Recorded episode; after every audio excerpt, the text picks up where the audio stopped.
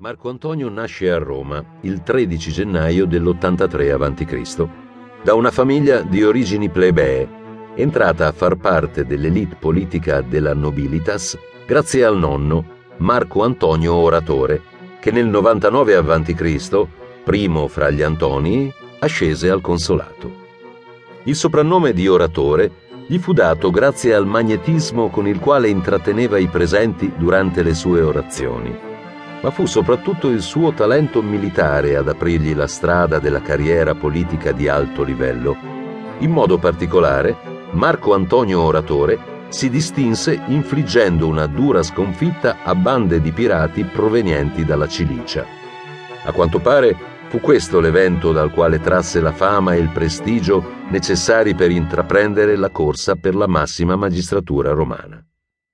Nella convulsa situazione politica della Roma tardo repubblicana, caratterizzata da uno stato di guerra civile permanente, nella quale si alternavano fasi a bassa intensità a scontri intestini veri e propri, Marco Antonio Oratore si collocò politicamente dalla parte degli ottimati, la fazione conservatrice, espressione della nobiltà senatoriale. Ma nell'87 a.C., nel corso della dura repressione antisenatoriale attuata da Gaio Mario e dai popolari, tornati al potere in seguito alla partenza di Silla per il Ponto, Marco Antonio Oratore fu ucciso. La sua testa mozzata venne fatta recapitare come trofeo a Gaio Mario. L'anziano generale ordinò di farla esporre sui rostri, il luogo del foro in cui gli oratori, come lui, arringavano la folla. Si trattò di una dimostrazione di forza ferocemente canzonatoria. Il figlio dell'oratore, Marco Antonio Cretico, a differenza del padre, non aveva particolari doti politiche e militari. Tuttavia, poté contare sull'ennesimo rovesciamento della situazione politica provocato dal ritorno di Lucio Cornelio Silla dall'Oriente, dove aveva combattuto contro Mitridate. Silla, in seguito alla morte di Gaio Mario nell'86 a.C. e di Cinna nell'84 a.C., intravide la possibilità di tornare a Roma senza trovare troppi ostacoli. In effetti, il fronte dei Populares era disorientato dalla dipartita in così breve tempo di due figure tanto carismatiche. Silla, pertanto, si affrettò a concludere una pace di comodo con Mitridate e partì non appena possibile per l'Italia. A Porta Collina l'esercito sillano sconfisse duramente i Mariani, che in quel frangente rappresentavano l'esercito regolare della Repubblica, mentre era Silla il ribelle. Era l'82 a.C.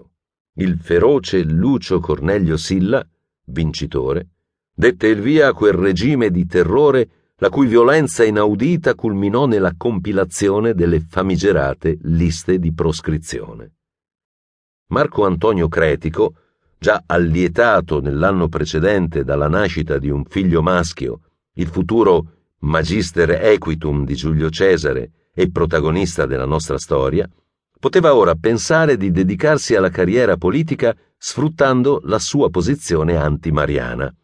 Ma la carriera politica era cosa estremamente impegnativa sul piano finanziario. Il cretico fu costretto a indebitarsi oltremodo, fino a ridursi a un passo dal tracollo economico, come accade a moltissimi della sua generazione, che pur non disponendo delle immense fortune necessarie a imboccare con serenità il cursus honorum, erano sospinti da una bruciante ambizione. Un simile esempio lo troviamo proprio nel grande capo politico e militare di Antonio, il futuro dittatore di Roma, Gaio Giulio Cesare. Da parecchi decenni ormai era una consuetudine assistere all'erosione in breve tempo di enormi patrimoni familiari costruiti col successo personale di più generazioni. Tutto ciò a causa di qualche infelice campagna elettorale, oppure in seguito al conseguimento della carica agognata, senza che all'ottenimento di essa seguisse un riscontro economico adeguato. Questo fu certamente il caso di Marco Antonio Cretico.